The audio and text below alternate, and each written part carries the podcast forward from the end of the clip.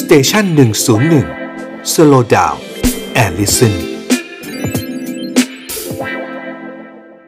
ปิดท้ายวันพุธครับในรายการ 101 Morning Call with วารินสัจเดล แขก VIP ของเราคุณพันนุพลพระสุชัยสกุล บรรณาธิการบริหารนิตยสาร Open Source Today และเป็นบรรณาธิการร่วมของ 101 Morning Call นะครับ ในช่วง Alone Together ครับ วันนี้พี่เก่งจะมาอัปเดตเราเรื่องของ PayPal ซึ่งกำลังจะมีความเปลี่ยนแปลงเกิดขึ้นนะครับ จากเดิมที่คุณเป็นปัจเจก คุณเป็น individual คุณเป็น freelance คุณก็สามารถที่จะใช้บริการ PayPal ได้ แต่ว่า หลังจากกุมภาพันธ์ปีหน้าเป็นต้นไป จะไม่ใช่เช่นนั้นแล้วอีกต่อไปนะครับ วันนี้เราจะมาทำความเข้าใจที่มาที่ไปของเรื่องนี้กันนะครับ โดยเฉพาะอย่างยิ่งผลกระทบที่จะเกิดขึ้นกับคนที่ใช้ PayPal ไปทักทายบอกอเก่งกันเลยนะครับ สวัสดีครับ พี่เก่งครับ สวัสดีครับคุณวารินครับ แล้วก็สวัสดีคุณผู้ฟังทุกคนครับ ผมน่าจะเป็นคนหนึ่งที่เชย เพราะผมไม่ได้ใช้ PayPal พี่เก่ง PayPal นี่เป็นเว็บหรือเป็นแอปพลิเคชัน หรือว่ามันเป็นอะไรครับ คุณวารินคุณวารินไม่เชยนะครับ เพราะว่าเพราะว่าจริงๆ PayPal เนี่ยเป็นเจ้าแรก ๆ เลยที่บริการรับชำระเงิน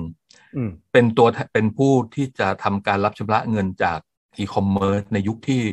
อินเทอร์เน็ตมันเริ่มบูมใหม่ ๆ เลยนะครับอืมเพราะยุคนั้นเนี่ยธนาคารก็ยังไม่มีความพร้อมที่จะรับชำระเงินผ่านอืมทางออนไลน์อืมแต่ว่า PayPal นี่เป็นเจ้าแรก ๆ เลยที่เกิดขึ้นมาแล้วเขาทุกคน เวลาจะโอนเงินข้ามกันเนี่ย เราจะได้รับเงินอย่างรวดเร็วเนี่ยครับ ก็คือตัว PayPal เนี่ยจะเป็นแอปพลิเคชันที่สมัยก่อนเป็นเว็บอืมเป็นเว็บที่เราสามารถทำการวางบิลนะครับ สามารถ create ตัวก็คือสามารถสร้างการวางบิน เป็นส่วนตัวได้ส่วนบุคคลนะผมผมจะวางบินไปที่คุณวาลิน คุณวาลินก็จะรับอีเมล แล้วคลิกคุณวาลินก็ต้องมีสมาชิก PayPal ด้วยอืมคุณก็จะสามารถที่จะโอนเงินจาก สมัยก่อนสามารถที่จะโอนเงินจากบัญชีธนาคารเนี่ยเข้าไปยัง PayPal ได้ อืม เพราะฉะนั้นบริการทั่วโลกตอนเนี้ย PayPal ถือว่าครอบครองตลาดมากที่สุดนะฮะอืมครับ คือเพราะฉะนั้นอืมเพราะฉะนั้นเนี่ยมันก็เลยทำให้คนนิยมใช้ PayPal กันเยอะมาก จะบอกแล้วว่าเขาก็มาเปิดบริการในไทยด้วย จะบอกว่าไม่ได้เชิญหรอกครับ คือได้ยิน PayPal มาตลอดแหละเพียงแต่ว่าไม่ได้ใช้บริการ เพราะว่าไม่ได้มี transaction กับต่างประเทศ แล้วก็พอมีคนถามว่าจะมีคนถามตลอดเวลาเราจะได้รับชำระเงินบ้างบางครั้งจากต่างประเทศว่าใช้ PayPal ไหมอะไรเงี้ยมันสะดวกสำหรับเขาอย่างพวกงาน MC ที่เงินจะต้องมาจาก headquarter ที่ต่างประเทศอะไรเงี้ยแต่ผมก็ไม่ได้ใช้ PayPal ก็ต้องโอนผ่านมาทางธนาคาร เพิ่งทราบจากบอกอเก่งเหมือนกันว่า PayPal เนี่ยเป็นสตาร์ทอัพของอีลอนมัสก์ใช่ใช่ครับ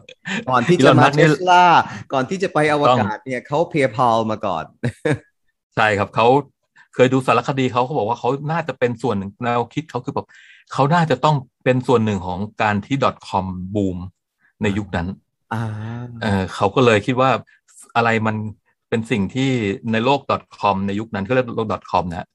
คือจดโดเมนอะไรก็ต้อง .com หมดเนี่ยมันอ่าขาดอะไรเขาบอกว่าการแลกเปลี่ยนเงินกัน คือการโอนเงินให้กันเนี่ยเออมันยังทำกันไม่ได้ฮะเออนี่คือจุดที่เขามองแล้วชื่อก็เขาเก๋ก็เลยนะชื่อก็เก๋คือ pal pal pal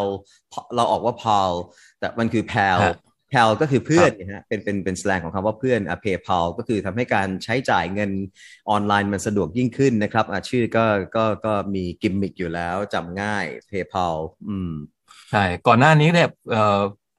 ฟรีแลนซ์ในไทยเองก็ผูกบัญชีในการรับเงินจากการบริจากการให้เซอร์วิสของตัวเองจากต่างประเทศ อย่างเช่น Fiverr หรือ Fiverr ที่เราเคยคุยกันว่าเราจะไปหางานฟรีแลนซ์เนี่ยตอนเนี้ยรับงานต่างประเทศได้ที่ไหนก็ในเว็บไซต์นี้ก็จะเป็นโซเชียลมีเดียสำหรับเข้าไปหางานทำก็จะผูกบัญชีกับ PayPal ครับ อืม แล้วก็พวกพวกบัญชีง่าย ๆ เลยอย่างบางคนเนี่ยเขาก็หาเงินด้วยวิธีการทำโพลครับ คือเข้าไปตอบแบบสอบถามแล้วก็ได้ได้เงินออกมาเนี่ยอืมได้อาจจะแบบสอบถามชุดละสามสิบาทยี่สิบาทอะไรพวกเนี้ยนะครับอืมอืมพวกนี้เขาก็เขาก็จะจ่ายจากต่างประเทศเนี่ยเข้าผ่าน PayPal ครับคุณวาลินอืมและ PayPal ปิดบริการรับสมัครสมาชิกในเมืองไทยไปสักพักหนึ่งแล้ว ผมไม่แน่ใจว่าปิดไปเมื่อไหร่ คือผมส่วนตัวก็ใช้อยู่นะครับคุณวาลิน การก็การไว้เป็นใช้รับ การเป็นสมาชิก PayPal ต้องเสียเงินไหมครับ จะเสียก็ต่อเมื่อเราถอนเงินเข้าบัญชีธนาคารปกติอ๋อ PayPal จะจะคิดสตางค์ตังค์เรา และ PayPal ก็มีบริการในการที่จะไปผูกบัญชีเว็บไซต์ที่เป็นอีคอมเมิร์ซอืมอ่าเวลาเราจะขายสินค้ากับต่างประเทศเนี่ยเขาก็จะผูกบัญชีกับ PayPal มันจะสะดวกมาก ครับ เวลามีคนซื้อขายสินค้ามา มันก็จะเข้าบัญชีที่เราไปสมัครสมาชิกไว้อะครับ อ่า แต่ทีนี้อะไรอันนี้คือเป็เหนตุผลอีกอะอะไรคือเหตุผลที่หยุดรับสมาชิกในไทยแล้วอะครับ ถ้าอย่างนั้น PayPal จริง ๆ ไม่ได้ใช้คำว่าหยุดรับสมาชิกในไทยเพียงแต่ว่าจะเปลี่ยนการให้บริการใหม่ อืมเพราะว่าเอ่อกฎหมาย e-service ของไทยที่มีผลบังคับใช้เมื่อหนึ่งหนึ่งพฤศเอ่อหนึ่งกันยายนที่ผ่านมาครับ คือแพลตฟอร์ม e-service ในต่างประเทศเนี่ยเอ่อทุกๆ แพลตฟอร์มเลยจะต้องเข้าไปรีจิสเตอร์ VAT Electronic Service ของประเทศไทย ครับ คือถ้าคุณมีรายได้จากเมืองไทยเกินหนึ่งล้านแปดแสนบาทขึ้นไปนะครับอืมก็ต้องมาจดทะเบียน แล้วก็เก็บภาษีหน้าที่จ่ายอืมเพราะฉะนั้นคนที่จะได้ประโยชน์จากหักภาษีหน้าที่จ่ายก็คือผู้ประกอบการอืมดังนั้นเนี่ย PayPal ก็เลยพยายามที่จะให้บริการเฉพาะผู้ประกอบการนะครับ คัดกรองคนที่เป็นส่วนบุคคลส่วนบุคคลเนี่ยออกไปอืมไม่เช่นนั้นแล้วเขาก็ต้องเสียภาษีให้กับ หรือต้องเรียกเก็บภาษีมูลค่าเพิ่มกับผู้ประกอบการอิสระด้วยฮะอืมหรือคนที่เป็นฟรีแลนซ์เนี่ยฮะอืมดังนั้นฟรีแลนซ์ตอนนี้เดือดร้อนกันทุกคนบ่นกันมาหนึ่งอาทิตย์แล้วคุณวาลิน เราบอกว่าเราไม่พูดเรื่องนี้คงไม่ได้ เพราะว่าผู้ประกอบการรายย่อยที่ไม่ได้จดทะเบียนเอ่อเป็นนิติบุคคลเนี่ย จะมีปัญหาแล้วอ่าต้องไปจดคือการใช่ไหมครับ ต้องไปจดเป็นต้องนิติบุคคลแล้วต้องไปจดจากนี้อ มีย่างน้วิอยนก็โดต้องว์ไปไหมครับว่าต้องต้องจดภายในเมื่อไหร่ยังไงครับเขาจะเริ่มใช้เมื่อไหร่ครับ เรื่องเรื่องเนี้ยฮะ PayPal ให้เราไปยืนยันตัวตนภายในไม่เกินวันที่ 22 กุมภาอืมไม่ฉะนั้นแล้วท่านก็จะใช้บนบัญชีนี้ไม่ได้อ๋อเพราะฉะนั้นการการกลับมาเปิดตัวใหม่ของ PayPal ก็คือ จะให้บริการเฉพาะที่เป็นบัญชีนิติบุคคลเท่านั้นนะครับนั้นก็คือจากนี้ไปถึงแม้ว่าเราจะเป็น เอ่อ individual เป็นปัจเจกเป็นฟรีแลนซ์เนี่ยก็ต้องอยู่ในระบบของ VAT ของทางรัฐบาลไทยด้วยเหมือนกัน ใช่ครับ เพราะฉะนั้นต่อต่อไปนี้เนี่ย ผู้ประกอบการอิสระก็ต้องเสียภาษี ปกติเขาเสียภาษีอยู่แล้ว แต่ว่าคุณสามารถที่จะนำรายจ่ายตรงเนี้ยไปหักเป็นรายจ่ายของส่วนตัวได้อ่าก็คือเหมือนเป็นรายจ่ายเพิ่ม ไม่นำมาคิดเป็นภาษีเงินได้ไม่ถือว่าเป็นกำไรอะฮะพูดง่าย อีกทีครับคนเสียงคนทั่วเสียงเสียงมันเสียงมันหนืดหนืดไปฮะ อีกทียังไงนะฮะ ก็รายจ่ายส่วนนี้นะครับ ที่เก็บมา ก็ถือว่าเป็นรายจ่ายของบริษัทหรือสตาร์ทอัพที่ยังไม่ได้จดทะเบียนอะไรพวกนี้ได้หมดเลย เอามาหักเป็นค่าใช้จ่ายได้ว่างั้นเถอะ ใช่ครับมาเป็นค่าใช้จ่ายได้ คือพูดง่ายๆว่าใช่คุณครับต้องคุณต้องจดทะเบียนเป็นนิติบุคคลแล้วล่ะ ถ้าคุณจะใช้ PayPal หลังจากวันที่ถูกต้องครับ22กุมภาพันธ์เป็นต้นไปเป็นฟรีแลนซ์ไม่ได้แล้วใช่แล้วครับแล้วคนที่เป็นมาก่อนหน้านี้แหละครับ คนที่เป็นมาก่อนหน้านี้ก็ต้องก็ต้องไปยืนยันตัวตน โดยการถ่ายรูปทำตามขั้นตอนของเขาเขาจะส่งไปทางเอ่ออีเมล คือก่อนหน้านี้เขาก็ส่งส่งเอ่อจดหมายมาเตือนแล้วว่าให้เข้าไปทำการยืนยันยอมรับเงื่อนไขนี้อ๋อเมื่อเร็วๆนี้เองครับคุณวาลินฮะทุกคนก็เลย มันก็เลยเกิดเป็นข่าวขึ้นมาว่าเอ่อฟรีแลนซ์เดือดร้อนแล้วข่าวนี้จะทำยังไงกันดี อืม ครับอืมเดือดร้อนยังไงอะฮะทำไมต้องเดือดร้อนด้วยครับ ก็แค่ เอามาหักค่าใช้จ่ายได้ แล้วก็เขาก็ทำคือมันจริง ๆ แล้วมันดีต่อประเทศไทยไหมครับ วิธีการนี้ฮะ ในแง่ของการที่จริงๆแล้เราจะไม่สูญเสียรายได้อ่าที่ควรจะได้ จริงๆแล้วเป็นวิธีการที่ดีนะครับ หลายประเทศก็ทำกันอืมรอบๆบ้านเรานี่ก็ทำกันแล้วหนึ่งอย่างมาเลเซียอย่างเอ่อฟิลิปปินส์อะไรเงี้ยก็ทำอินโดนีเซียเนี่ยก็ทำอืมนะฮะสิงคโปร์ก็ทำมาแล้วเหมือนกันนะครับเจ็ดเสียเสียเจ็ดเปอร์เซ็นต์เหมือนกันอืมคือเป็นรายได้เข้าประเทศเพราะว่า อย่างคนที่ลงโฆษณาใน Facebook เองเนี่ย Facebook ก็เก็บเจ็ดเปอร์เซ็นต์เพิ่มแล้วนะครับอืมอืมอืมอืมอืมเพราะว่าเพพราะวฉะกนั้นเนี่ยเขาเหใครล่านี้เพราะพวกเขาเหล่านี้ต้องจ่ายภาษีให้กับรัฐบาลไทยแล้วถูกไหมครับ ถูกต้องครับ ถูกต้องอืมถึงแม้ว่าเขาจะมาเก็บเพิ่มกับพวกเรา คือพวกแพลตฟอร์มมาเก็บเพิ่มมาเก็บเพิ่มเจ็ดเปอร์เซ็นต์จากพวกเราเนี่ยนะครับอืมแต่ว่าเราก็สามารถนำตรงเนี้ย ไปเป็นภาษีซื้อภาษีขาย แล้วก็หักเป็นรายจ่ายของบริษัทได้ เราอ่าเพราะฉะนั้นก็จะก็จะเป็นประโยชน์กับผู้ประกอบการ เป็นประโยชน์กับผู้ประกอบการเป็นประโยชน์กับประเทศ ผมเลยเลยเลยสงสัยไงว่าฟรีแลนซ์เดือดร้อนนี่คือเดือดร้อนเพราะความเพราะความต้องการที่จะเลี่ยงภาษีแหละฮะมันเดือดร้อนยังไงฮะฟรีแลนซ์ไม่เคยส่วนใหญ่แล้วก็จะใช้ เออเขาเรียกว่าส่วนตัวทำเออหักเวลาหักภาษีหน้าที่จ่ายก็จะใช้ เออเขาเรียกว่าบัตรประชาชนนะครับ ในการหักภาษีหน้าที่จ่ายอ่าคือเรามีรายได้เนี่ย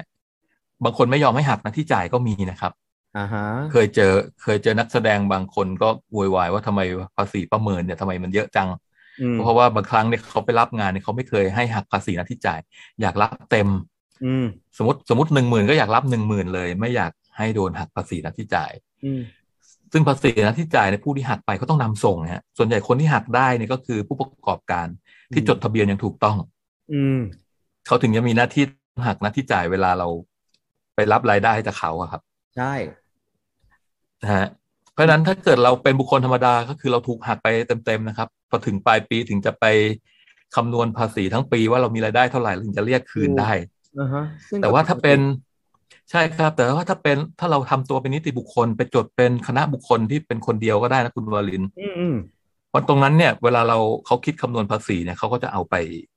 หักลบในเรื่องของรายจ่าย ว่าเรามีการจ่ายเจ็ดเปอร์เซ็นออกไปใช่ครับ อืมอืมจริงๆแล้วก็ดีดีกว่าด้วยซ้ำเราอาจจะเสียภาษีน้อยกว่า แต่น่าจะเป็นบรรดา